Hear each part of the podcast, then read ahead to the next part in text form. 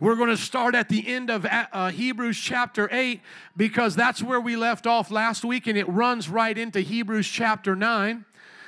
We are in the season right now of learning in Hebrews about God's great plan for the people of Israel and what the blood was to accomplish. Somebody say the blood. Somebody say cleansed by the blood. Amen. We are cleansed by the blood. As you're turning to Hebrews chapter 8, verse 13, notice what he says here. Paul, I believe the author, says, By calling this covenant new, he has made the first one obsolete, and what is obsolete and outdated will soon what? Somebody say disappear. Amen. Now, this is the reason why I believe the book of Hebrews was written before the destruction of the temple of Jerusalem. They at that time were still seeing the Jewish people. Notice the name Hebrews. It's not about a guy brewing his own beer in his backyard, okay? You know, Hebrews. Little pastor joke there. It's not about you making coffee in the morning. Hebrews. Hebrews is about a Jewish, the Jewish people. Can I hear an amen for that? Okay, so everybody tracking with that, right? Now notice this. He says to them, the reason why there's a new covenant is because the old covenant is outdated and obsolete, and look at it, will soon disappear. Highlight that, please that means they must still see something that hasn't disappeared yet. They must still be seeing animal sacrifices. They must still be seeing a temple. That's a inter or what we call an internal validation of a date that we're proposing. So we're looking at the book of Hebrews, wondering the author. I think it's Paul, different uh, message. I've gotten into that. But here we're looking at the date. We now believe they're still seeing the temple. Why is that important? Because the Jewish people had a prophetic promise that the Messiah would come while the temple was still standing. Okay, so go with me to Daniel chapter 9 quickly. In Daniel chapter 9, the Hebrew people, the Israelite people needed to see the Messiah come in the time of the second temple. Now, scroll on down there to the latter part of chapter 9 for us, please. Daniel chapter 9, the prophecy is made known around verse 26. After the 62 sevens, the anointed one will be put to death and will have nothing. Everybody say the anointed one. Amen. We don't have to get into all the sevens. We've gotten to that before. Okay, there's a chart on our website. You can look at the sevens of the end times, uh, totaling 490 years. But well, let me just, because I get, I get so excited when I get it. Let's just back it up. Let everybody say, back it up. Boop, boop, boop. Let's just back it up to verse 25, because I just love this portion. It's just so amazing how God gave this to the people of Israel. Know and understand this from the time go from the time the word goes out to restore and rebuild what? Jerusalem. Okay, so notice Jerusalem has to be restored and rebuilt.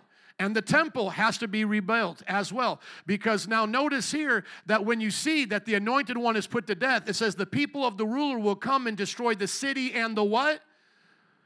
Oh, it got quiet. It look, did I say the right verse? 26? I, believe I did. I'm going to go back and listen to myself, but I think I did. At, at the end of 26, it says, The people of the ruler who will come will destroy the city and the what? Oh, right, there you go. Man, I've never had that many people miss it. I will go back and figure out, did I say the wrong verse? Y'all weren't with me on that one. Okay, but here it is. After the 62 sevens, the anointed one will be put to death. That's what we know as the Messiah. Anointed one is right there. The people of the ruler will come and watch, We'll destroy the city and the what? Sanctuary. So that means when Jerusalem is rebuilt, what also has to be rebuilt? Okay. Now, everybody just pause right here. Who is the only person we have in the running to be a Messiah that came to the temple before it was destroyed by 70 AD? That's it. Who else do we have besides that? Do you all get the problem that the Jewish people today are in? Their temple was destroyed. That one that Daniel had prophesied to him. Daniel watched the first temple, known as Solomon's temple, get destroyed. He watched that happen. That's why now he's in Babylon. A lot of times we tell the stories of Daniel in, in Babylon. Did y'all wonder how he got there? He got there because his city got destroyed, his temple got destroyed, and he was taken into slavery. Now that he's there, he's given a promise of going back there and rebuilding and having a new temple. And then when that promise is given, the 400 190 years or the 77s are all set up. It's right there. Somebody say it's right there. Amen. Just put up that timeline for him, please. That nice timeline that we borrow from another ministry. It's also on our website. The timeline is set. So when we look at the book of Hebrews, it's important to understand these are not Christians after seeing the temple be destroyed, now try to make up a story to get Jesus to be the fulfillment of something. That's what people used to say before they did archaeology. Everybody, track with me. If you were somebody who was skeptical of Christianity and wanted to disprove it, what would you say about our Jesus making a prophecy about the destruction of the temple? Oh, that came afterward. That'd be like you right now writing a prophecy in two, 2023 about 9 11 and a couple hundred years from now, people forgetting when you were born and when you wrote. Everybody tracking with me? That's what the skeptics said about Christianity. Oh, Jesus, he saw the temple destroyed, or the uh, Christians who made up a Jesus figure. They saw it already. Then they put in their notes, oh, this man named Jesus, he prophesied about. It. But they already knew that. And then they'll say the same thing about Hebrews. You see, this Christian belief is formulated around trying to make up for the fact that the sacrifices aren't there anymore. So, where's your sacrifices? Uh, uh, uh, uh well, this man Jesus is our sacrifice.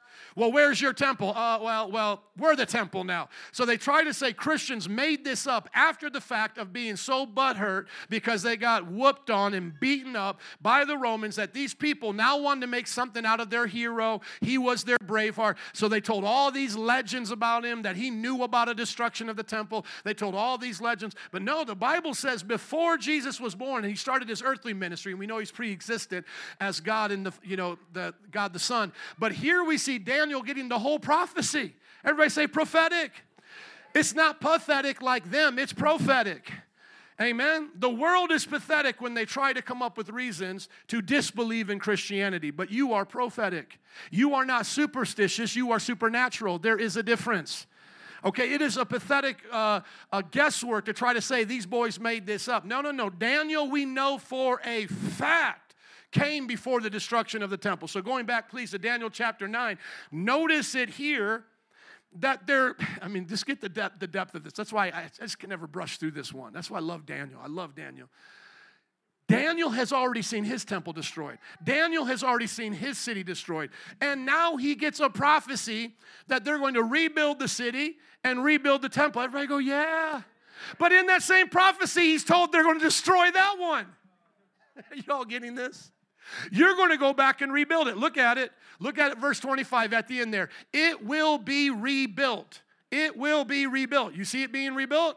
Okay, but then look a little bit down now to verse 26. And the ruler will come and destroy the city. Which one? The one we just rebuilt. Imagine starting off your day like that. I'm going to build a city that somebody's going to destroy. Oh man, I'm waiting for a Messiah that they're going to kill. I mean, but that's how the Jewish people had to reconcile these things. If they're going to be honest, they will destroy the city and the sanctuary. The end will come like a flood. War will continue unto the end. That's what we're waiting for. And desolations have been decreed. Now, let's go back to Hebrews. Hebrews chapter 8, verse 13. At the end of chapter 8, verse 13, what does the author say? By calling this covenant new, that was just prophesied in the verses earlier, by covenant, uh, calling this covenant new, he made the first one obsolete, and what is obsolete and outdated will what? Soon disappear. Please get both words in there, my brother. Soon disappear. That means the Jewish people were still going to a temple thinking, it's going to happen, it's going to happen. He might not have been the right one, but it's going to happen. How many know something did happen? But it wasn't what they thought was going to happen. They got their temple destroyed again. They got their city destroyed again. They went into captivity again. And guess what? They didn't come back to the land of Israel till after the Holocaust, after World War II, y'all. And you think that's a coincidence that this people group was without their land for almost 2,000 years as God prophesied? You think that's an accident that they got kicked out for that long and remained a nation? You don't even know who the Hittites are, the Midianites. You don't even know all these ancient people groups. And yet, Israel, just as small, if not smaller than many of them, kept its national identity without land. And then they get it back at a certain time. Brother and sister, that's why we call this the end times. You want to know why I believe in the end times? It's just not because of some scary person on TV. I believe in the end times because the nation of Israel got back their land. And there is a third one being rebuilt, a temple. And when that temple, that third one is rebuilt, the Antichrist will come and fulfill his role, and the end will come. So read your Bible. They've had three, or they've had two, and they had the third one on the way. And you can research right now Jewish people rebuild the temple, all of these things they're trying to do. It will happen. Now, I believe in a rapture before that. Beam me up, Jesus, and take me home. But if I'm wrong and I stay here through it, I'm ready to live for Jesus and see some cool stuff come down, It's got to happen. Amen. I'm ready to see some meteors fall from the sky. I'm ready to see some frog spirits possessing people. I'm ready to see. I'm ready to see all the drinkable water, a third of it turn to blood. I'm ready for some Moses type stuff. Y'all ready? I'll just be eating my popcorn because he said he's going to protect me. Amen. Then they come, they behead us. I'm ready to meet Jesus. So, rapture or not, I'm ready to meet Jesus. Now, this is what we got to do. We got to read the rest now of today's lesson, which is the entire chapter, chapter 9. And I think it's going to be beneficial, especially for those who have been coming regularly, because it's a summary of everything that we've learned. And then next week, by God's grace, we will conclude the book of Leviticus and its uh, interpretation into the New Testament, its fulfillment. And I've asked you guys to read the book of Leviticus, which I know for many it's, it's not the coolest thing. I was sitting in our 201 evalu- evaluation today because, yes, we do evaluate and inspect what we expect. Somebody say, inspect what you expect. Amen. So we have, uh, you know, uh, discipleship evaluations, and you know what a lot of them were saying? I haven't read my whole Bible yet. And then we asked them, which one you struggling with? Old Testament, books of the law, got to get into it. It should be interesting when you see it from the New Testament point of view, amen? You, you should be interested in understanding why Leviticus was there to begin with.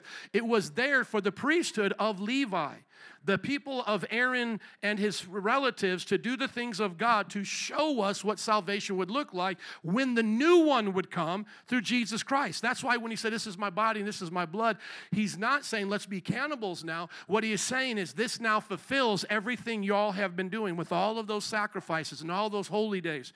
And as a matter of fact, brother, do me a favor, put up last week's uh, message, and at the bottom, I got some preaching points there on the notes. I'd like to go over those. Uh, please and thank you. I know I got you working back there. Let's give it up for Rudy, doing amazing. He's awesome. He's the Latino Fabio back there, making it happen. You got the best. You got the best, girl. He's a married man, happily married, happily married.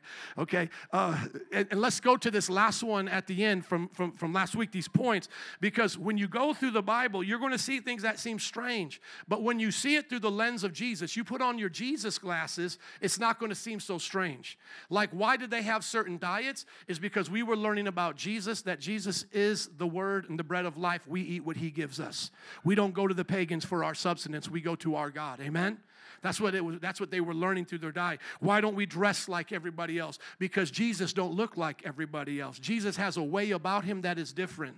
Why did why is there always a blood sacrifice? Why is there always something to do with uh, you know an animal dying? Man, poor animals, poor poor these cows, you know, getting killed and all this, getting blood split, spilled everywhere. What what is that? It's to show us that Jesus is going to spill his blood for us because we deserve to die. When you were watching the, Levit, the, the Levitical priesthood do literally like butchering of animals in front of you. Have y'all ever seen an animal get butchered, by the way? It's messy. I've watched, I watched my grandfather disembowel a rabbit that he caught. It was gross, man. I got freaked out.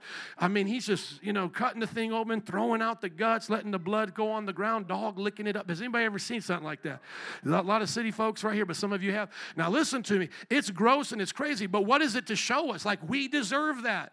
Everything about us, just think about this this dust that is animated with blood flowing through it. It is, it is not something we get to control.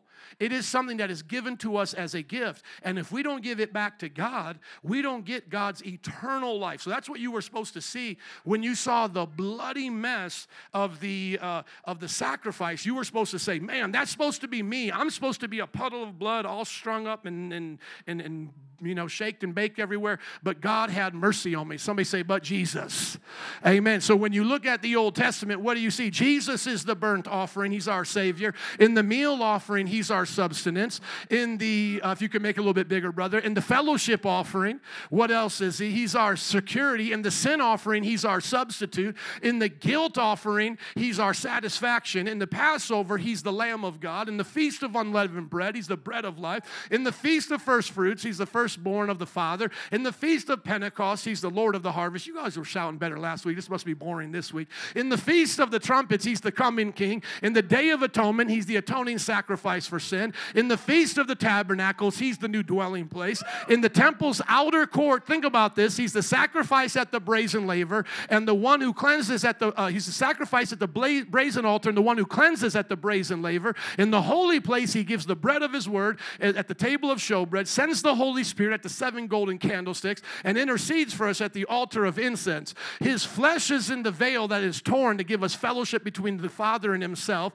He's in the Holy Holy, sitting on the mercy seat with his Father, surrounded and worshiped by angels because of the blood he shed to save his people. Jesus is our curse on the tree, the blessing of Abraham, our priest and king, Savior and judge. Amen. I'm preaching better than you're shouting, but I guess you didn't get a lot of sleep last night. That's okay. I forgive you and I'll do it with or without you, but y'all better be excited about that. I'm just being honest. You need to be excited about that. I'm not just saying because, you know, we're not stoning you and that's a good thing. And that's pretty cool that we don't stone people anymore. I would have been stoned as a rebellious kid. But I'm saying you need to be excited about what Jesus fulfilled. Otherwise, you just have make believe. You see, when people accuse us of just making up a religion and saying, this is what we do, and then someone over here makes up a religion, that's what they do. You see, when they talk to us like that, they're talking down to us. They're saying, all y'all religious people are the same. And what do they mean by that? All of you guys are like fighting over Marvel versus DC. Who's your favorite guy? Is it Thor? Is it Iron Man? Is it Muhammad or Jesus? See, what they're saying is, you guys are all just playing make believe, and all make believe LARPers, live action role play people, y'all just need to get along. That's what they're saying. They're talking down to us. But you see, Christianity doesn't believe that. Do you believe that? Do you believe you're following a, a make believe story here? No, you're following a story, think about this, rooted in history. It's rooted in history. Were there the Israelite people? Absolutely. Did they live by these codes? Absolutely. And we talked about it last week. Why in the world would an Israelite choose these codes to live by when everybody around them is doing the exact opposite? As I said before last week, it's a great sermon. You guys should check it out. Maybe get some amens in you there. Amen? Come on. You, I think you might get excited again if you listen to it because it really blessed me. I'm, I'm getting blessed by this. I'm learning. Think about it. Hey guys, Egyptians, Babylonians, Assyrians, I know you're bigger, cooler than us, and you kick our butts all the time, but hey, we're starting a new religion. You want to hear about it? Yeah, yeah, I want to hear about it. Well, our religion, we believe in one God. You mean you don't believe in all these other gods? No, we just believe in one, just one. Okay, show us your God. Here's all of our idols. Here's our naked gods. Here's our gods having sex. Here's our gods doing. It. We have pictures of everything. Seriously, there are pornographic images over these temples. Where's your God? Well, we don't draw pictures of them. You can't see them. Do you understand how crazy that is at that time? You're competing with the gods of Egypt. Have you ever seen pictures of Egypt? Have you ever watched the cartoon? Have you ever seen, you know, how it looked during that time of Moses? Anybody ever seen the cartoon of Moses? You know what I'm saying? I mean, put it up there for me, please. Put up that, dude. Put up some of these screenshots here. Dude, Egypt was a humongous nation. I'm taking it down to cartoon level. Y'all ready for this? I'm serious. You ever seen Ben Hur? Egypt was huge. Egypt had gods built the size. Let me think about like the Statue of Liberty and then that being a god. These people had their gods displayed everywhere. They believed their people, the pharaohs were God. And here, here's the Israelites. Oh, yeah, we believe in God, but only one. And then we don't draw pictures of them. And then uh, and they're like, well, what do your gods do? Our gods do this, our gods do that. Like I'm saying, from pornographic stuff to wars to soap opera, you know, and velas or whatever. Velas, how you say this? The, novelas, thank you. Uh, we, we got all of this stuff going on. And then what, what do the gods of the Israel, what does the God of the Israelite do? Well, he created us. Look at the massive size of this is not the cartoon, but we'll start here. We'll go to actual history. Go to this one right here for me, please. Imagine standing before there going, I believe in God, these guys are not it, and you can't see my God. What benefit did the Israelites get from that? Starting a little old cult. I, I, gave you some examples in the previous service about why Mormonism started. They get benefits out of that. You know, you're a Mormon, you get a lot of wives. You get to take over some land. You get to go into the, you know, the, the, the West and live however, however, you, however you want. Islam, they had a lot of benefits in starting a cult there in Arabia. He got to go to war. He got to get a lot of wives as well. Notice the similarities there. Notice this Christianity comes out of places like this when it was Rome, and then Judaism comes out of places like this, which of course we believe goes back to the creation of the world. But I'm saying when Moses is getting the Ten Commandments, was Moses is saying, Let my people go so they can go into the wilderness, this is what he's standing in front of. He's going to meet with a guy where his ancestors are looked like Godmen, and he's going to walk in there and say, Hey, My God told you to let my people go. Where is your God? You can't see him. What does he look like? I have no idea. He's a spirit. I've talked to him in a bush before. Why would you do that? Why would you make this up? And then, by the way, we're going to do a lot of things totally opposite of you guys. We're not going to eat pork. You guys love lechon. We're not eating it. We're not going to dress like you. We're not going to cut our hair like you. We're going to let our sides of the beards grow out while you're letting your billy goat beard grow out. We're going to grow from the side. You ever seen the Jewish people with the little, the little locks coming down? We're going to look different than you. We're going to be different than you. We're going to go out into the wilderness and worship our God. And He's not like your God. And then they're looking at him like he's crazy. And then in real history, what happens? Our God starts to kick their God's butts, starts to just destroy the land of Egypt. And these are real historical facts. There are now more evidences towards the Exodus than there ever have been. Look at it online and find Christian resources. Of course, you can always find people doubting the faith, but look at those of us who take archaeology serious and take history serious and look at how they're now proving these things of the Exodus, and it matches with the time of Israel. Going back to our notes here, that's an amazing covenant. That's the old covenant. Why now does God want to change that? That was something that was literally established out of obscurity. Everybody was against these people. Everybody tried to kill these people. These people were monotheists in the midst of polytheism. These people were living holy during the midst of orgies and perversion. Why are they now going to just make it up and, and say now someone replaced it? Well, Jesus just replaced it. Jesus just took it away. I don't have to worry about it. That's how you talk to most Christians these days. Well, that's that Old Testament stuff. I don't know about that, but I'm with Jesus. In the Old Testament, it was like God before coffee. He was a little mean. Now he's like cool. Guys, you're missing the entire point. I love the Old Testament. The Old Testament tells me how awesome God is, how big his power is, how, how detailed he is. The New Testament shows us how deep he wants to go into our hearts. You see, what he was doing, if you go back, please, to the Egyptian picture, is he was rivaling that with that which was unseen. And he was showing that which is unseen is greater than what you see. When you look to the beginning of our Bible, in the beginning God created the heavens and the earth, and the spirit of the Lord was across the uh, upon the face of the deep. Do you know why that language is there? Is because all of these people, all of these religions started with a deep abyss and then from there came their gods. And how do we tell our story? In the beginning, our God is over that abyss. There is nothing that comes out of that that rivals him. He creates everything from there. In other words, our God is not a created God. Our God is not a force like Star Wars. Our God is not an ooze that comes out of it like in Spider Man. No, no, no. Our God created all of this. And then the, how does the story go from there? How does it fall? It falls because angels fall and then humans fall. And so what why does the world look as wicked as it does? The world looks as wicked as it does is because this is what it looks like when humanity in partnership with what we now know as demons takes over the land. Now when Jesus comes, what does he do? Jesus does exactly the opposite, once again, of everybody of his time. Put up the Roman pantheon of gods. Roman pantheon of gods, please. Seriously, even most of our Marvel comic books take after these guys. Some of them by the same name Thor, right? Asgard, and these things. The Roman pantheon of gods was basically like the top players of your Pokemon game. Everybody you wanted on your team was up there, Apollo and all of these guys. And how does Jesus come to the Roman Empire? What does he say? I'm going to now die. Well, what's going to be your great feat? What is going to be the thing that you're going to do? What eh, here put on put on this one if we can take the nudity a little bit here. I guess in church it'll be art. Here's a naked whatever that is. That has nothing to do, I think, with what we're talking. Oh, gods of ancient Rome. I was like, what is that? Okay, how many are done with the nudity now? Okay. But click on this one, click on this one. This is the one I really wanted. But that's maybe them hanging out with a naked God or some kind. But remember, I told you that before, right? I just didn't recognize that picture, but I know they love to show their gods nude. Okay, so here you go. All of this right here. Okay, Jesus, he's your God? Yeah. What does he do? He dies. Hello? Are you listening to me? How do you compete with those gods? Imagine that right now. Let's make let's make uh, you know Jesus show up to the uh, the multiverse. Let's have Jesus show up here to the Marvel world. What's he going to do? He's going to die. He's just going to die. That's what he's. That's what our God's going. He's going to come and die, miserably, humiliating. The death on the cross at that time was humiliating, worse than what we would think of an electrocution, worse than what we would think of a hanging. This kind of death was, uh, Romans couldn't even kill other Romans this way. This was the way that they treated the other people groups, the ones they didn't like, and then out of that group, it was the worst of them. This is what we do to shame the nations. This is what we do to other people groups, not our own, to show how brutal we can be, so don't mess with us.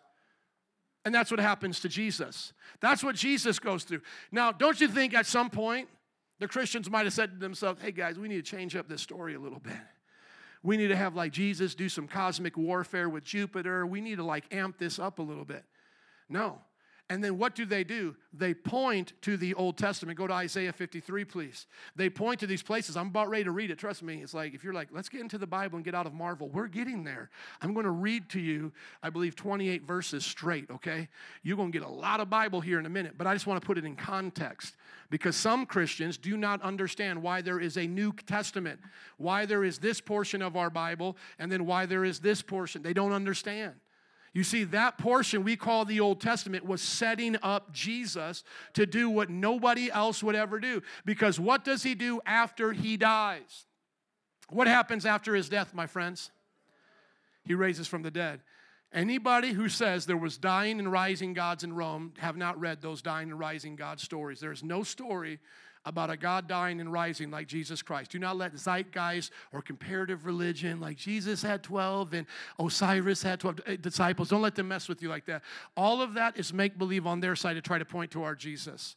Their own writings do not have those things in there. People did that to make you be suspect of Jesus, and they lied even on those other gods. There is no person ever in history to be reliable like Jesus, a person of history to have lived, to have been believed, to be raised from the dead, and to have followers who actually believed it. Not people who told make believe stories. He came back in the form of a lion or these different stories that those gods had and they try to compare it to Jesus. No, no, no. The disciples literally believed Jesus was a man of history. History shows that to be true. And they believed he was killed under Pontius Pilate in a grave that was named. They didn't just say any old grave, Joseph of Arimathea's grave, and then he came up from that grave. As a matter of fact, as time went on in the Roman Empire and they took Christianity serious, they began to research where that grave was, and we now have two sites where we believe it was at because of the different stories that came out of that. But we know that that grave was assigned, it was known to the people at that time and they know that that grave was empty. So they made up stories to come against us. Oh, he never really was dead, or the disciples stole the body, and these things. But the disciples were very clear in their testimonies. We would not have worshiped him if we had stolen the body. You ever seen Weekend at Bernie's? Weekend at Bernie's is an old movie where the guys go out to hang out with their boss, but their boss dies. And instead of leaving the resort where they're at with their boss, they take their boss around as a corpse to every place where they could go so they could still enjoy the weekend weekend at Bernie's, okay? The disciples are not doing a weekend at Bernie's. Let's just drag Jesus along, call him our Messiah so that we can start a new religion. No, no, no. They are saying, go to First John chapter 1, please. John the Apostle. First John chapter 1. He says, those, uh, he says, to the one we have touched and handled, who our eyes have seen. That which was from the beginning, which we have heard, which we have seen with our eyes, which we have looked at, our hands have touched. This we proclaim concerning the word of life. Do you guys understand that? He touched Jesus, he saw Jesus. Jesus is not a myth to John. When the Roman Empire became Christian, don't believe all these conspiracies about the Da Vinci Code. When the Roman Empire first became Christian, it was not by force, but by the change of their heart. Roman Catholicism, and as we know it to this day, took years of transformation from the original church to that time when they started appointing popes, bishops, and started seizing control over the other churches. But when you look at Christianity coming to Rome, we were being killed. We were being martyred. Don't you think at some point the disciples would have said, Man, we made it up. We were doing weekend at Bernie's. Don't you think the disciples would have at some point said, Hey, it was just metaphorical? We didn't mean he actually raised from the dead, it was metaphorical. No, look at Isaiah 53, please. Look at it. They're going back to these scriptures and they're saying, look at this Isaiah, hundreds of years before Jesus. Who has believed our message? And to whom has the arm of the Lord been revealed? He grew up before him like a tender shoot like a root out of dry ground. He had no beauty or majesty to attract us to him, nothing in his appearance that we should desire him. He was despised and rejected by mankind, a man of suffering, familiar with pain, like one from whom people hid their faces. He was despised. We held him in low esteem. Now look at this verse, verse 4. Surely he took up our pain, bore our suffering, yet we considered him punished by God, stricken by him, and afflicted. Look at verse 5. He was what? He was pierced. What do you do somebody with somebody on the cross? You pierce them and pin them to that tree. For because he was pierced for our transgression, he was crushed for our iniquities. The punishment that brought us peace was upon him. By his wounds we are what? Healed. The Bible says this was going to happen. Remember we looked at Daniel chapter 9? They will cut off the anointed one. Remember that, Daniel 9? Put that with uh, Isaiah 53. What are you getting now? You're getting the understanding that Jesus Christ is going to fulfill this role. This is not an accident. This isn't somebody having a bad day and then trying to make it look good by going back to prophecy saying, well, I guess we can Nostradamus this into something that looks like Christianity. This is something happening in real time that is even confusing. Remember, we talked about this as well last week. This is all introduction, by the way. We talked last week about how the disciples themselves were confused. If the disciples are the ones making up the religion, Peter's the main guy. Why is he the Oompa Loompa of the story? Show me one of the disciples that looks amazing. None of them look amazing. None of them get it. They're rebuked all the time for not getting it. The only ones that look amazing in the story are the women who believe after the resurrection. And the women at that time had no place in society. So let's tell a story about a dying, rising God, put it against the pantheon of Roman gods, and here's our heroes, women. Who are the Oompa Loompas? Our male disciples who you now see preaching. It makes no sense from a secular point of view to call Christianity an after the fact, made up religion. Any special you see on the History Channel that shows you that are full of Oompa Loompas. Are you listening to me? They have not explained away the data. What they have done is tried to hide their conscience and to put down the things of God so that they can live in unbelief. They want a reason to believe this is not true. They have a motivation. I don't have a motivation. You say, Pastor, you're up here, you're getting paid. No, listen to me. If this wasn't true, I'd be done. I'm not here playing make believe. I am a converted Christian from drug addiction. Christianity saved me, changed me, and then proved itself to me over and over and over again. There is nothing like Christianity. As a matter of fact, the more you get into other religions, whether you hear the testimonies of our brothers and sisters from India or from Islamic countries or from Buddhism, they say the more they went into it, the more they did it, the worse it got. In Christianity, it's exactly the opposite. The more you study this, the more you invest your life into it, not into the make believe of your friends and what you might have heard in Sunday school, but actually to the Bible itself, you see that there's nothing like it. You understand why Christianity, going back to the Hebrews notes, please, you understand why here he's talking to people that are alive, that are actually responsible in some ways for the death of Jesus, and he is saying, There is a new covenant, and y'all don't get it yet.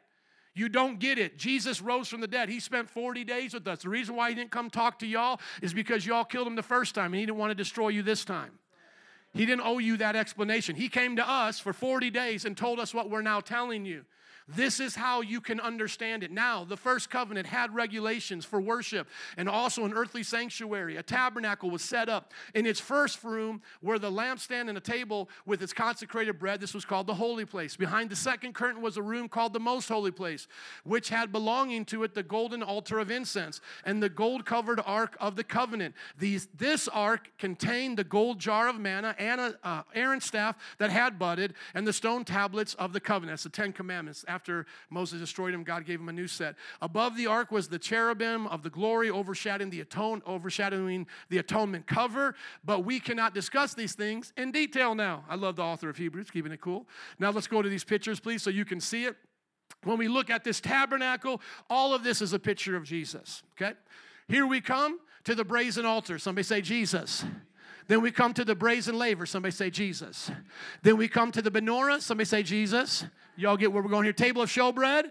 Jesus. Altar of incense. Jesus. And the Ark of the Covenant.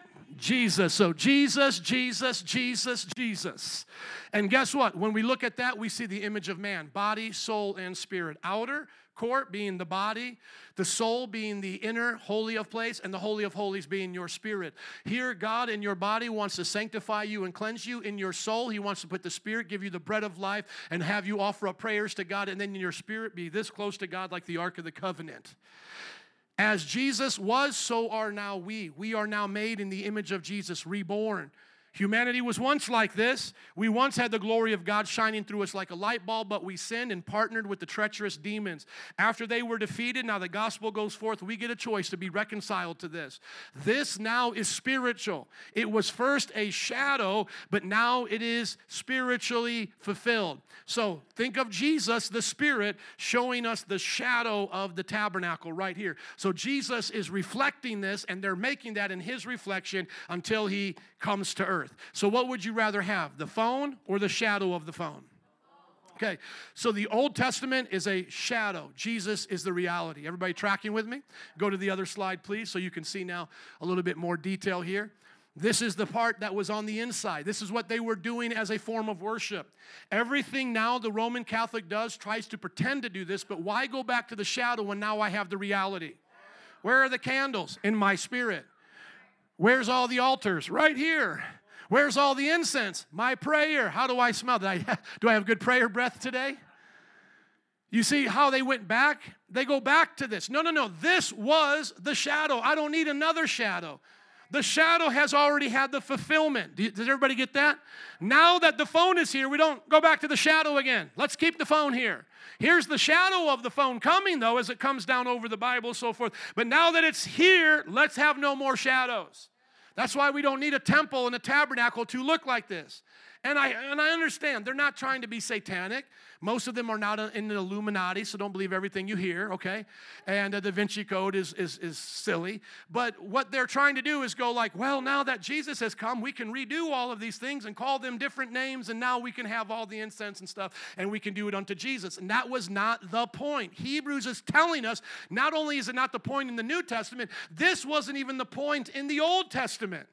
This bread right here that the priest would eat was to get you hungry for the word of God. Man does not live on bread alone, but every word that proceeds out of the mouth of God. You were not supposed to get excited with going with uh, Abuela to the, to the t- uh, church, lighting a candle. You were supposed to see this and say, This little light of mine, I'm going to let it shine. You were supposed to see the light of God inside of you.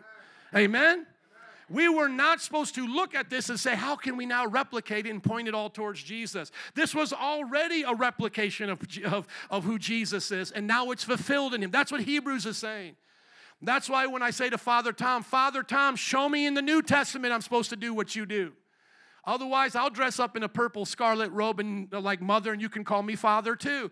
I'll go into a dark closet and have people confess things to me when I should probably be confessing them to them. Are you listening? I said, Are you listening? How many know many priests need to come out of the closet into the court lights and be making some confessions?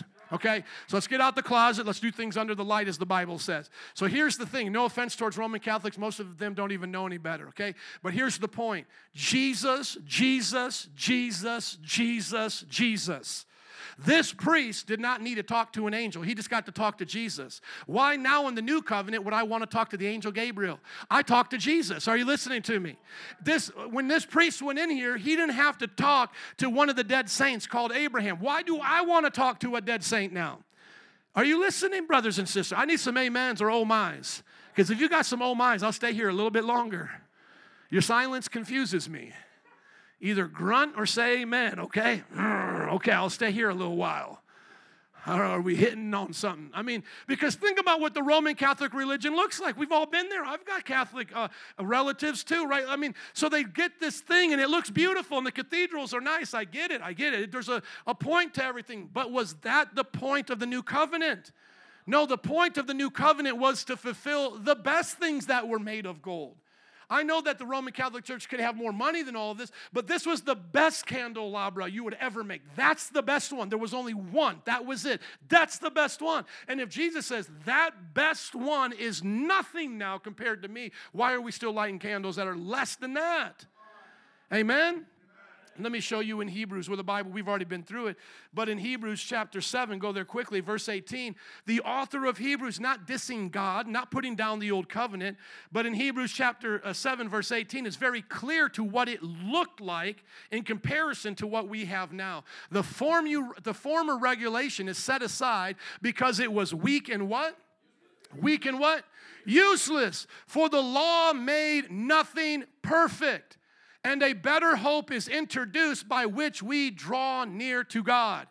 So, if the old covenant compared to Jesus is weak and useless, what do you think us in the new covenant trying to make it up as we go along is?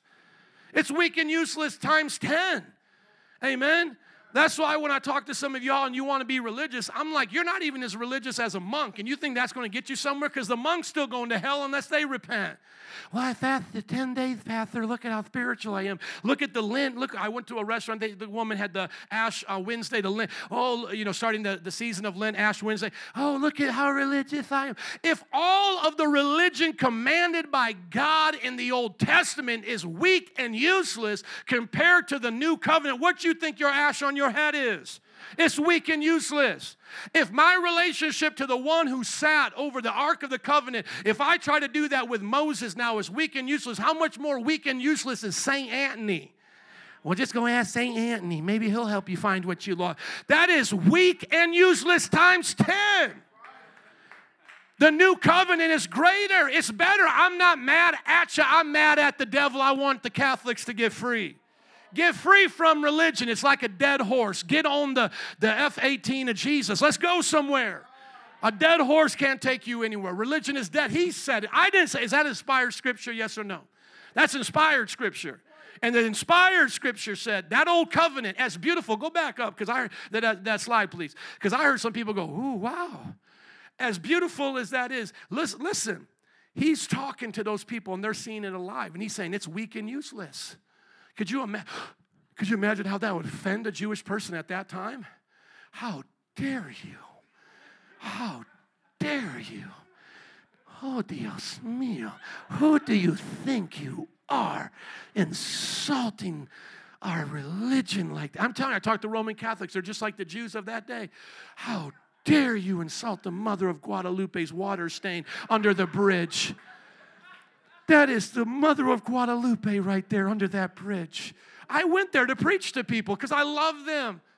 I'm like, come on, people, it's a water stain. What are we doing? It's weak and useless. You can't you can't take it out and put it home, take it home with you, but I can take Jesus with me. Jesus, Jesus, Jesus.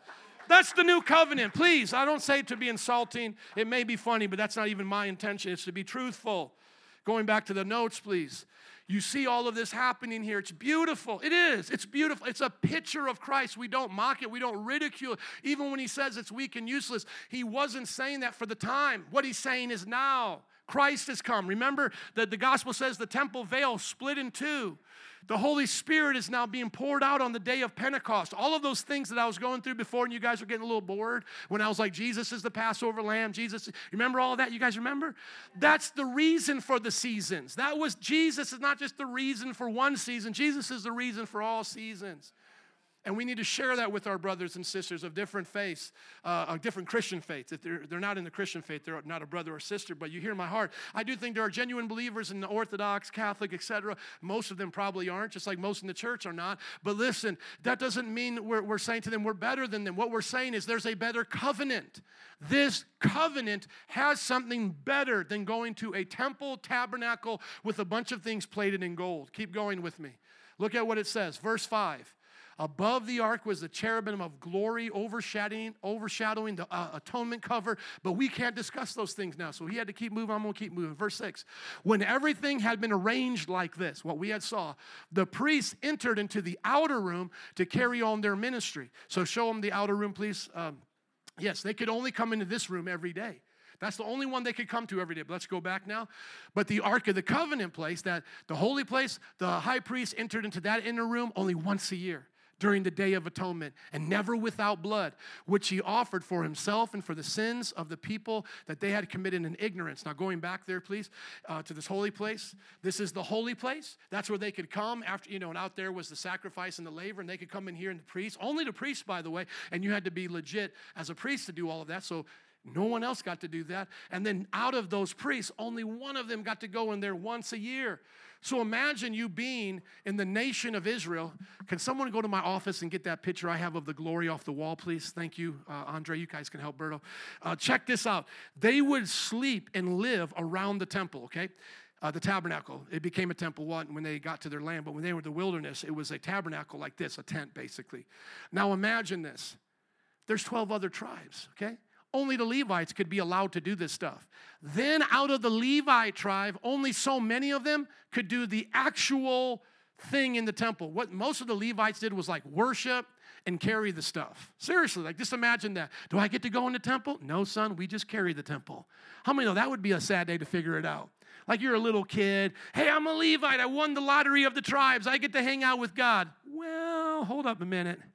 We're the Levites who clap and sing songs around there. We're not of the actual family that gets to go in there. Now imagine you're the one that can actually go in there. You had to be without blemish. You had to be the Brad Pitt of your community. First of all, you had to be a male, and you had to be the Brad Pitt. Let's give it up for this dude holding up that picture. Amen. Now, if you could turn and face them, because I've seen it before, that would be awesome. You see that? Everybody go, ooh. I like that ooh and on right there. Look at that. That's how they lived. So there you got your you got your tribes right there. I keep that over my desk to remind me who, who this all belongs to. Amen. Yeah, they want to see it, my brother. Now think about this. You can't go there. You're not, you're not in the tribe of Levi. If you're in the tribe of Levi, you're from the wrong family. You gotta, and you got to be a male and all this and that. And then let's say you're in the priestly family of the tribe of Levi. Then you could go in there only up until that point to the Ark of the Covenant. You can only go into the place known as the holy place. And now, if you are the high priest and you get to go into the Holy of Holies, how many times a year do you get to go there? Once. Thank you, my brother. Let's give it up for him. He did amazing. Think about why David said, Better is one day in your house than a thousand years elsewhere. Think about why David said, I'd rather dwell in the house of the Lord than dwell a thousand anywhere else. You know? Better is to be a doorkeeper in the house of the Lord. Why do you think he's making those statements? Who may ascend into the hill of the Lord except he who has clean hands and a pure heart? See, David wasn't even a Levite. David was from the tribe of Judah. David couldn't even do that. David was like, man, I just want to be a doorkeeper. Go back to the other one, please. This is where David said he could go, and this is where he liked being. David said, I like being right here. He couldn't even go into here. He couldn't go into there, and certainly couldn't go. He said, I like being right here. I would rather be right here one day than a thousand elsewhere. I would rather be a doorkeeper here than dwell in the tents of the wicked. Think about that. Think about how amazing that was for them. Now we come into the new covenant, we come to church and we're bored. You have what the saints of old wish they had. Abraham wishes he had what you have. Do you understand that? The Bible said, I said, you all understand that? The Bible says they looked at this they wanted this. They were hoping for this. They were praying for this. They knew there had to be more than just a physical temple. They knew that their God, who was showing up doing mighty things, was more than just what was confined in that space. Going back to our scriptures, please. Notice what he says to them. He says to them, Everything was arranged like this. The priest could only enter a certain amount of times right? Into certain places. Now, verse 8. The Holy Spirit was showing by this. What was the Holy Spirit showing by this? That the way into the most holy place had not yet been disclosed as long as the first tabernacle was still functioning. So, as long as that covenant was around, that's the way it had to be. And the Holy Spirit was putting into their hearts and minds there needed to be more. Verse 9. This is an illustration for the what time? The present time. So, what, what must you have at the present time? A temple. You got to have the priest, right? This is an illustration right now for the present times. The author, Paul, who I believe, wanted you to, to, walk around Jerusalem and see what they were doing and go, look at it, look at it. Don't make fun of them, love on them, but understand that this is going to be over pretty soon. It's going to disappear.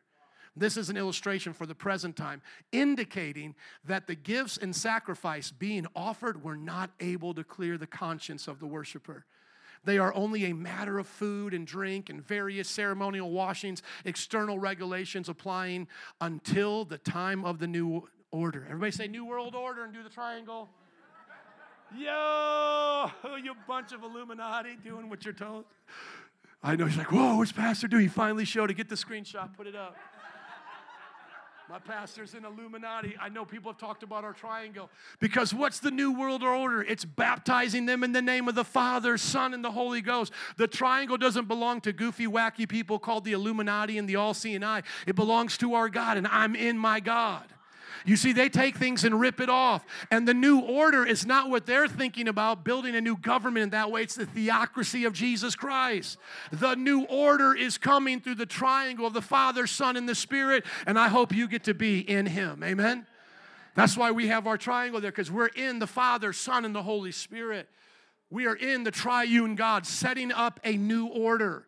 The new order is of the commands of God in the New Testament. The New Testament commands of God are summarized in loving God and loving people. From there, we keep all of the moral laws about sexuality. Those are the same from the Old to the New. We keep all the moral laws about loving our neighbor, not murdering our neighbor. How many are happy that still applies?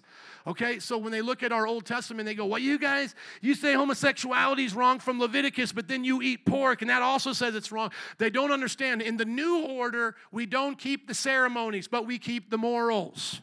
How many know if I get a new order in my house, my kids still can't kill each other? But here's the new order you can stay up to 10 instead of 9, right? Instead of me bathing you, you bathe yourself. How many know that's a new order, but you all still keep the same morals, or they keep the same morals? Just because there's a new order from the old to the new, there's a changing of ceremonies, doesn't mean there's a changing of morals. So when they say this to us, we tell them, let me explain it to you. You know, Jack Black making fun of us on Saturday Night Live, having Jesus eat shrimp, and then saying, That's why I'm down with homosexuality. We explained it to you, and you weren't paying attention, Jack Black. The reason why we can eat whatever we want is because Jesus, the one who gives us the old order and the new order, told us in the new order we can eat whatever we want.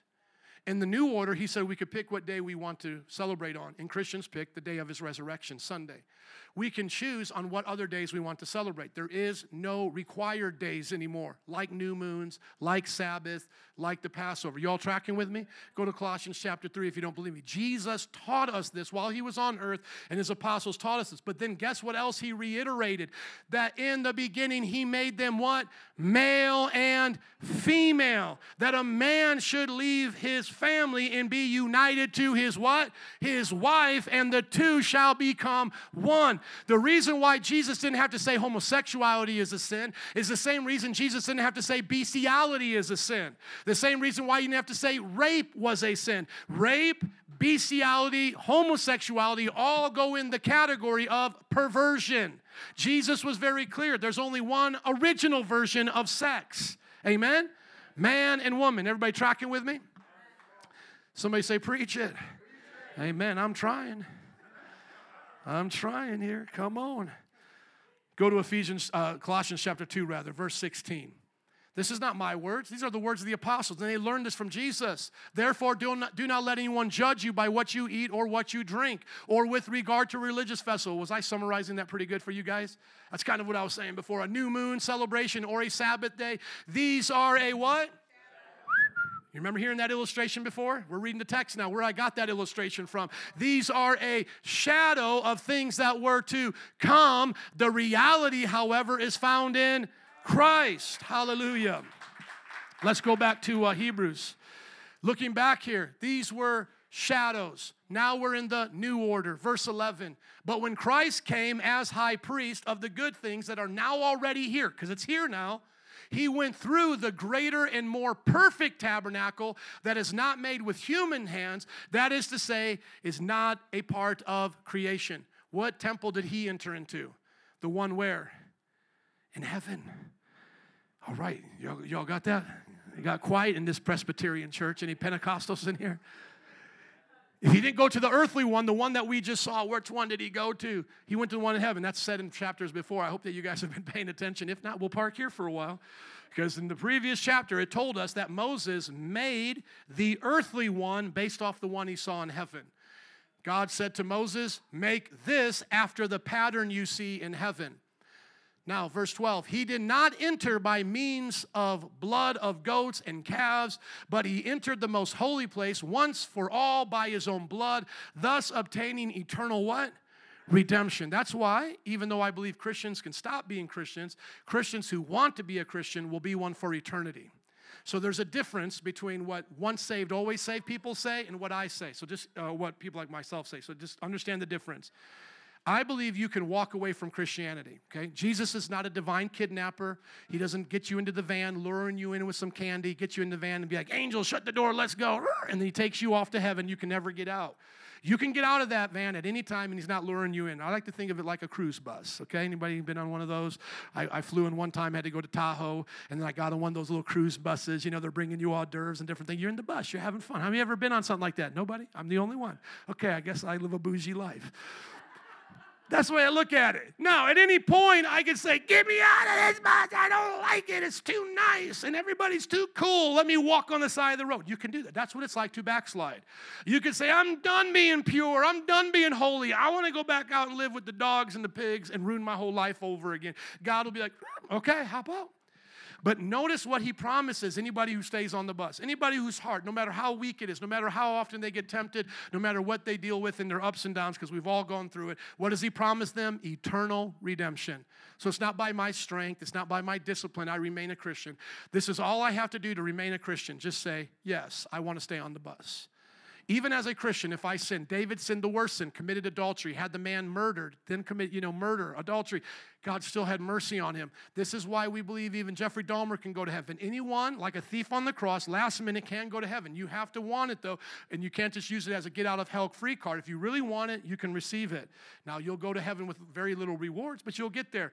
And so for us, we can take comfort in that. Like, as long as I want it, I can have salvation. But we shouldn't abuse it, and we're going to get into that in the next chapter as we get into Hebrews 10 26, one of our favorite verses around here. If we go on sinning willfully, right? After having received the knowledge of the truth, there therefore remains no sacrifice for sins, okay?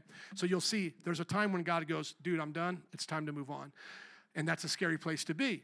But until then, until your heart gets hardened and you betray like Jesus, uh, Judas, because remember the difference between Judas and Peter was one wanted to come back, the other one just wanted to end their life. So as long as you can come back like Peter and say, I'm sorry, Jesus will always restore. Amen? Amen. So notice what it says. We get eternal redemption. Verse 13 the blood of goats and bulls and the ashes of the heifer sprinkled on those who were ceremonially unclean sanctified them so that they were outwardly clean. See, that's where they get Ash Wednesday from. That was actually a thing they did. The priest, going back to that picture, please, my brother, I appreciate you're doing awesome. Uh, the priest would go to the sacrifice, take the ash, and as people would come up and wipe it on them on the Day of Atonement, that was a part of their cleansing. Do you see that in the New Testament anywhere? No, so why are we going back to the shadow, Ash Wednesday? It's not there, but it was there in the Old Testament. What was it to represent? An outward cleaning. Going back to the notes, please. That's why it was there. Those traditions were a part of that. Now, what does he say? Verse 14. Can I have some water, please? Thank you. How much more then will the blood of Christ, see, not the ashes, but the blood of Christ, who through the eternal Spirit offered himself unblemished to God, cleanse our consciences from the acts that lead to death, so that we may serve the living God? Thank you, my brother. Ask your neighbor, do you have the blood of Jesus? Amen. Because that's more important than having ash on your head, right? Isn't that what the Bible says? I'm just making sure we're going through the Bible study together. I remember one, one person invited a Catholic friend of theirs, and they asked him, How did you think about the church? And the, and the person said, You know, in comparison to the Roman Catholic Church, I felt like I was in a Bible study. And I could see why someone would think that, because in our church, we can get emotional and preach. Trust me, we'll do that a lot.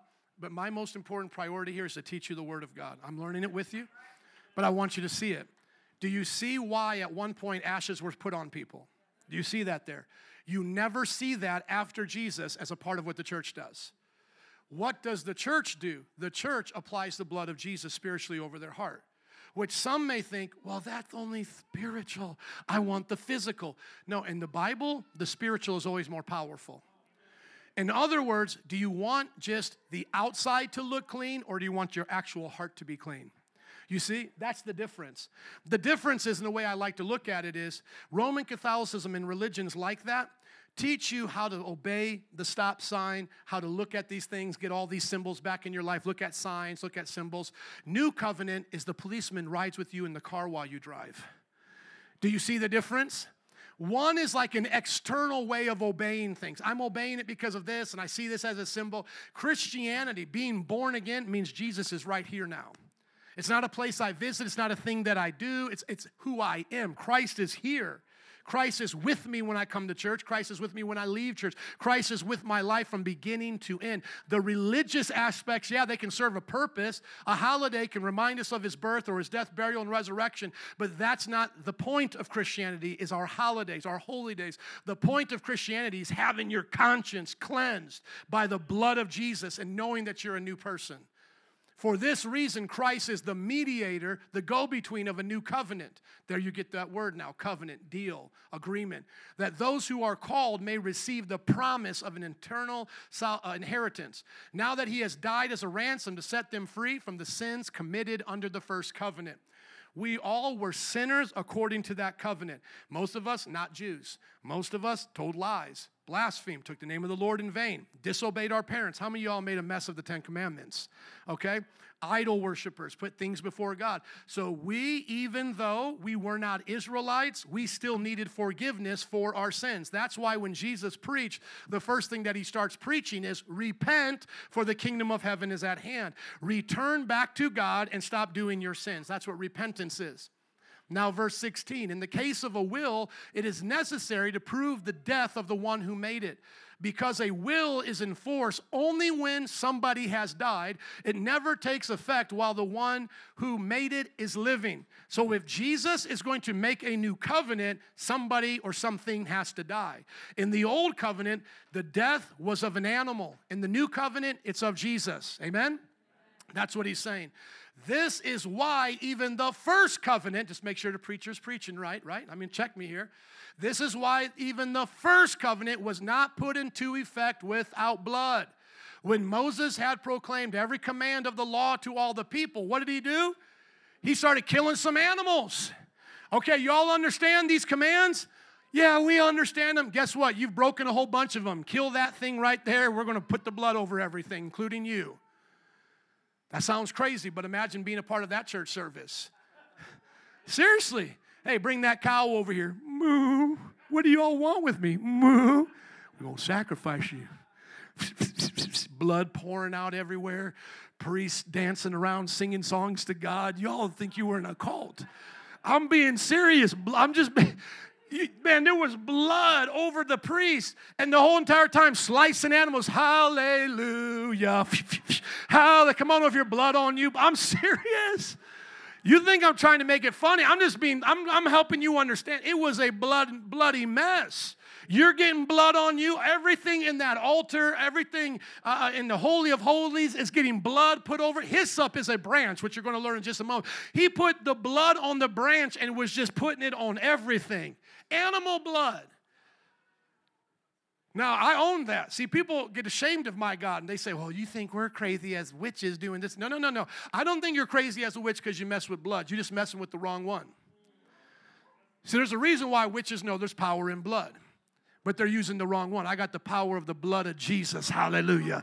The power of the blood of Jesus that puts down every demon and devil and any sacrifice a, a witch has made. And we love them and want to see them saved. But you see, that, that's the reason why every religion, go back in history of every religion, there was blood somewhere. There's a sacrifice somewhere. There's a priest somewhere. Why is that? They all go back to Noah. If we're all from one race, the human race, we go to Adam's time, then they lived wicked as the world grew, destroyed during Noah's flood, and who's left? No one is his family. And they told the stories about Noah and his family. We got to have priests. We got to have animals. We got to have blood. That goes back to Adam and Eve being naked, being covered by sacrifice, and moving out from there. So that's why the blood of the first covenant, or excuse me, the first covenant was not put into effect until there was blood. When Moses had proclaimed every command of the law to the people, he took the blood of calves together with water, scarlet wool, and branches of hyssop and sprinkled the what? Sprinkled the scroll with blood and all the no, no, Moses, I'm a vegan. No, no, Moses. Mm, icky. He's like, You want to be in this covenant? You better get a whip of hyssop across your face. You know, blood getting in your lips. I'm just being honest, tasting it on your lips. I mean, you would taste it, you would smell it. How many have ever smelled real blood before? How many have been around it? My people, the Polish people, have blood soup. I mean, this is to us nasty.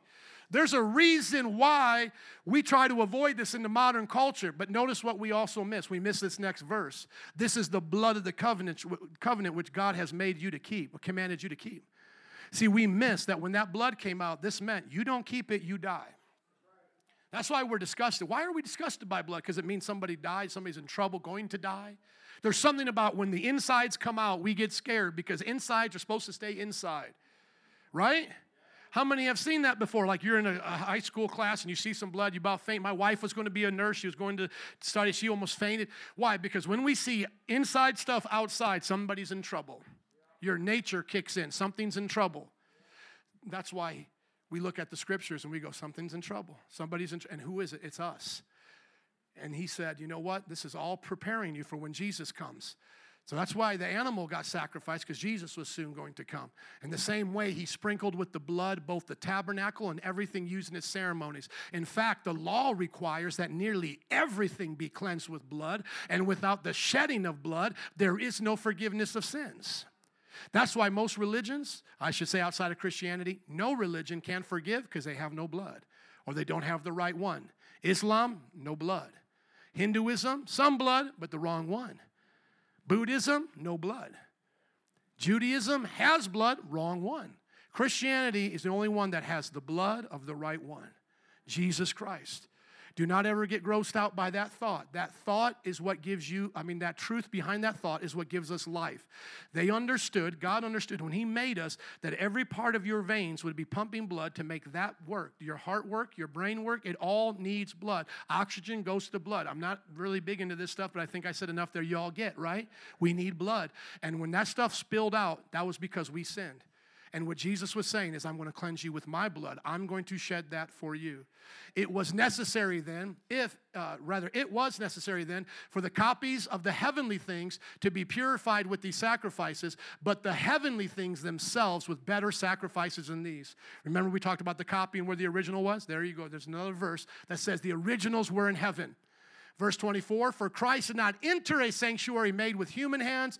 That was only a copy of the true one. He entered heaven itself, now to appear for us in God's presence. Nor did he enter heaven to offer himself again and again and again. That's what the Roman Catholic uh, seance of their Mass and the transubstantiation and the literal body and blood of Jesus is like offering Jesus up again and again and again. That's why they had to take such special care of it because they believe that's literally his body and blood, okay?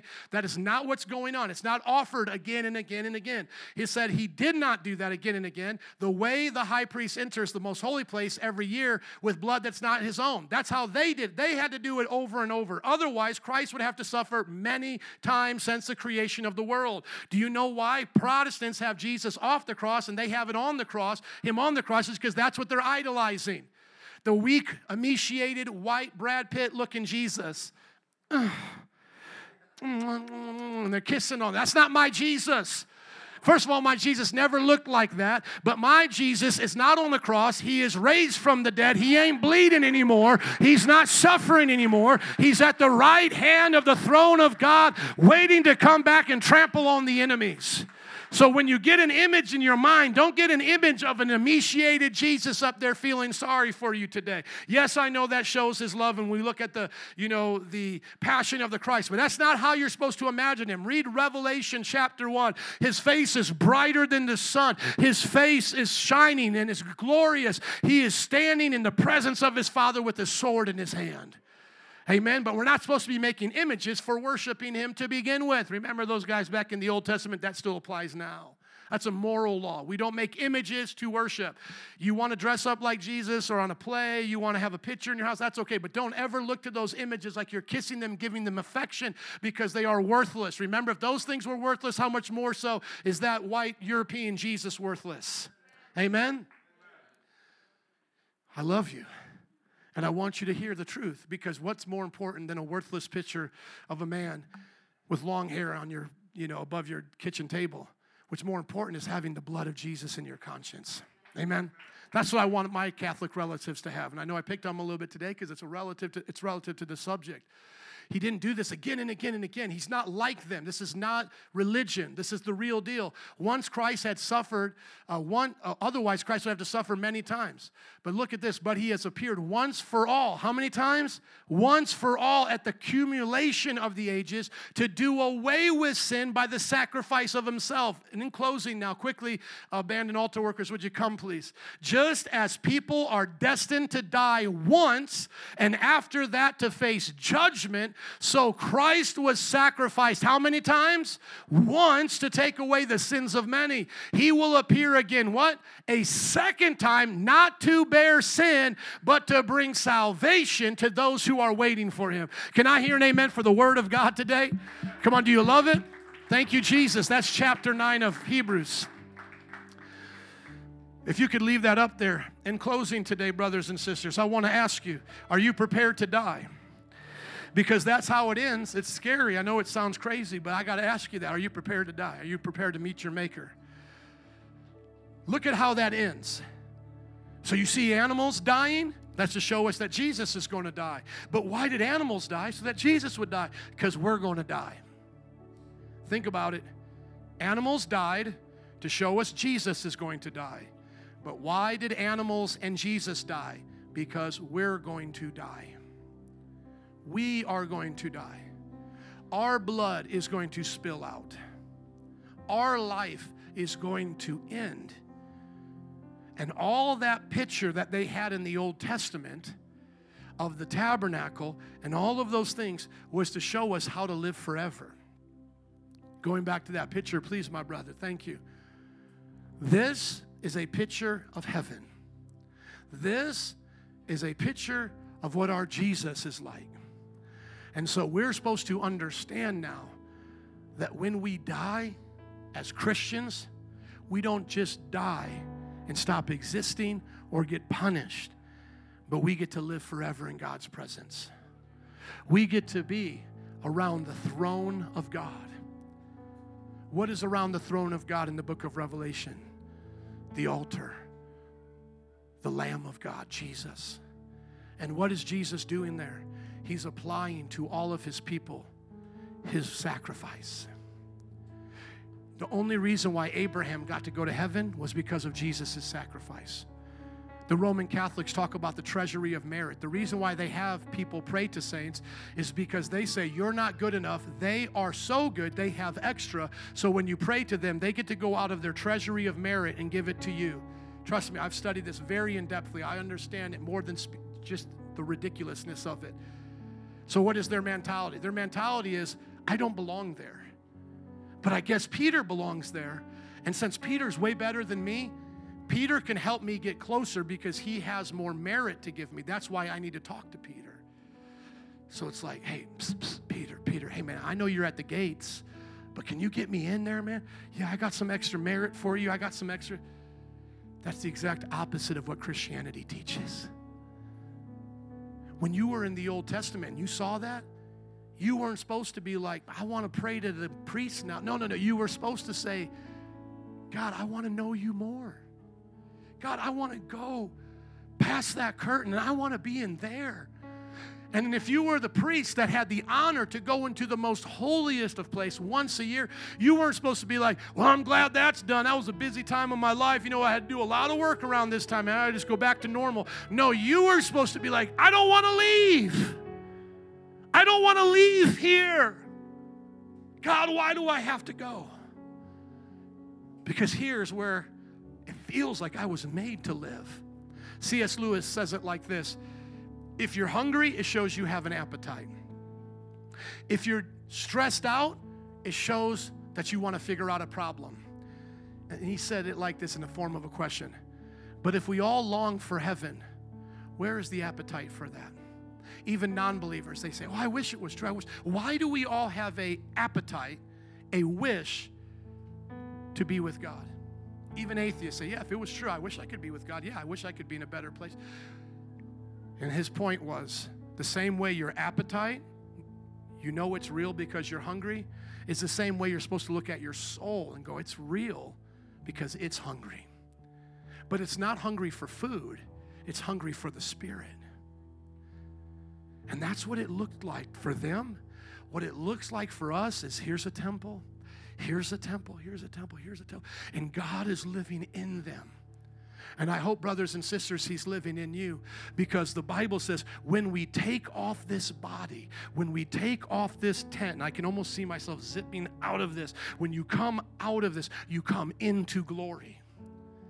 And when I go to heaven, because remember, we're supposed to pray, Our Father who art in heaven, hallowed be thy name, thy kingdom come, and thy will be done on earth as it is in heaven. I've heard other preachers say this, and I hope it to be true that when we step out of this world into that world, we feel at home we feel like what this was was the woolly sweater on a spring day when it couldn't decide what the weather would be and you went to the restaurant they have it kicking at 80 degrees. Sorry but that's just me sometimes. And and you can't wait to get home and take off the hoodie and just get in your normal clothes. I hope that when i get to heaven and i take off this flesh i go i'm home. This is what i was made for. I was made to be in his presence I was made to hear his voice. I was never made to be separated by all of this. I was meant to walk with him in the cool of the day in the Garden of Eden. But we messed it up, but now I'm back again because of Jesus. Father, we pray right now that everyone will come back home to you. First and foremost in this service, that you'll make our spirits new, that we'll know that you're real, and you'll prepare us for the day we have to meet you. If you're here today and you don't yet know Jesus, would you ask the Lord to be your sacrifice? Ask His blood, uh, ask Him to uh, send His blood to cleanse your heart and to make you a new creation. We'll stand in worship and close in just a moment. But right now, everybody search their heart. Has your heart been cleansed by the blood, like how they were actually wiped with blood back in the day?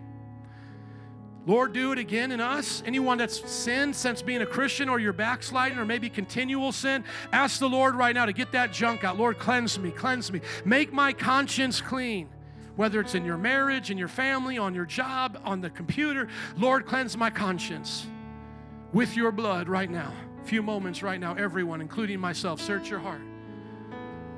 Let the Spirit take the, the stick, the hyssop, the branch and start putting the blood over you today as the bleach of heaven to make you whiter than snow. Right now, Father, cleanse me, purify me by the blood of Jesus. May I not leave out here the same way I came. May my neighbors know that I'm different. May my life look differently on the outside as well as the in. May my thoughts be different. Lord, I want to be home in heaven right now. But until I get there, Lord, bring heaven to me. Come on, we've seen too much hell on earth. How many want some heavenly thoughts today? I'm not saying your life is going to be easy. I'm not saying it all disappears. We're not talking about some shallow manifesting here. I'm just talking about the reality. You want to pray the Lord's Prayer Lord, let your kingdom come right now. I wish I could go there, but I'm not there, so would you bring it here? Would you show me what your kingdom looks like in my family, Lord? I want to see peace. Would you show me, Lord, in our city, on our streets, in our government, in our schools? We pray for your kingdom to come, oh God. We feel away from you. We feel like something's wrong, God. We're hungering and we can't just quite fix that appetite. We can't get that satisfaction. We've tried so many things in this culture, Lord. We pray that you will satisfy. You will satisfy our young people. Let the hungers of their hearts, oh God, be satisfied by your presence few moments right now, we'll dismiss, but I sense the Lord moving. God, do it in our hearts and in our lives so that we're never the same again. If you're sensing God move in your life, would you just begin to stand up and raise your hands and thank Him for His presence? Thank Him for the blood that was shed for you. We'll be celebrating Easter in, you know, in a little bit, but you can thank Him right now. As we begin to stand, just worship Him in your own words. It may be strange to you, but just tell Him thank you, gracias, Senor, and name the things that you're thankful for because of the change because of the blessing, because of the promise. Lord, we don't ever want to be the same again. May the blood wash us clean. Wash us clean. Wash clean my attitude. Wash clean my stinking thinking, oh God. Wash my brain right now, God, so it's cleansed. Remove the, the hurt of the past. Remove, oh God, the bitterness towards my enemy. Right now, I pray for every person here. We'll dismiss and just after this prayer, just after this, if you want to come for prayer, these brothers and sisters don't stand above you as any kind of priest. They stand with you as a brother or sister. So if they can be of help and of service, they would love to pray for you or anyone in your family. And if you want to stay in worship, you can worship with us. Otherwise, we'll dismiss after this. Father, I thank you that today's message brought us to the understanding of what it was like to be a Jew back then but even greater to be a Christian now. We pray, oh God, for our Roman Catholic friends and family that they will come out of the useless and the worthless and come to that which is most precious, to the blood of Jesus.